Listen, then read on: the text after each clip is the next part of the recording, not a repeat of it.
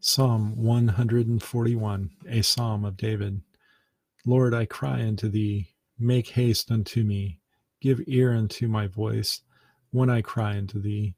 Let my prayer be set forth before thee as incense, and the lifting up of my hands as the evening sacrifice. Set a watch, O Lord, before my mouth, keep the door of my lips. Incline not my heart to any evil thing to practice wicked works with men that work iniquity, and let me not eat of their dainties. Let the righteous smite me, in it shall be a kindness, and let him reprove me, it shall be an excellent oil, which shall not break my head, for yet my prayer also shall be in their calamities.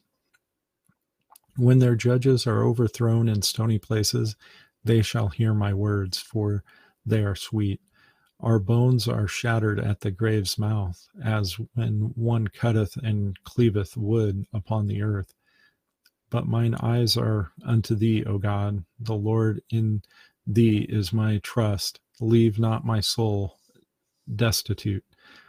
Keep me from the snares which they have laid for me and the gins of the workers of iniquity.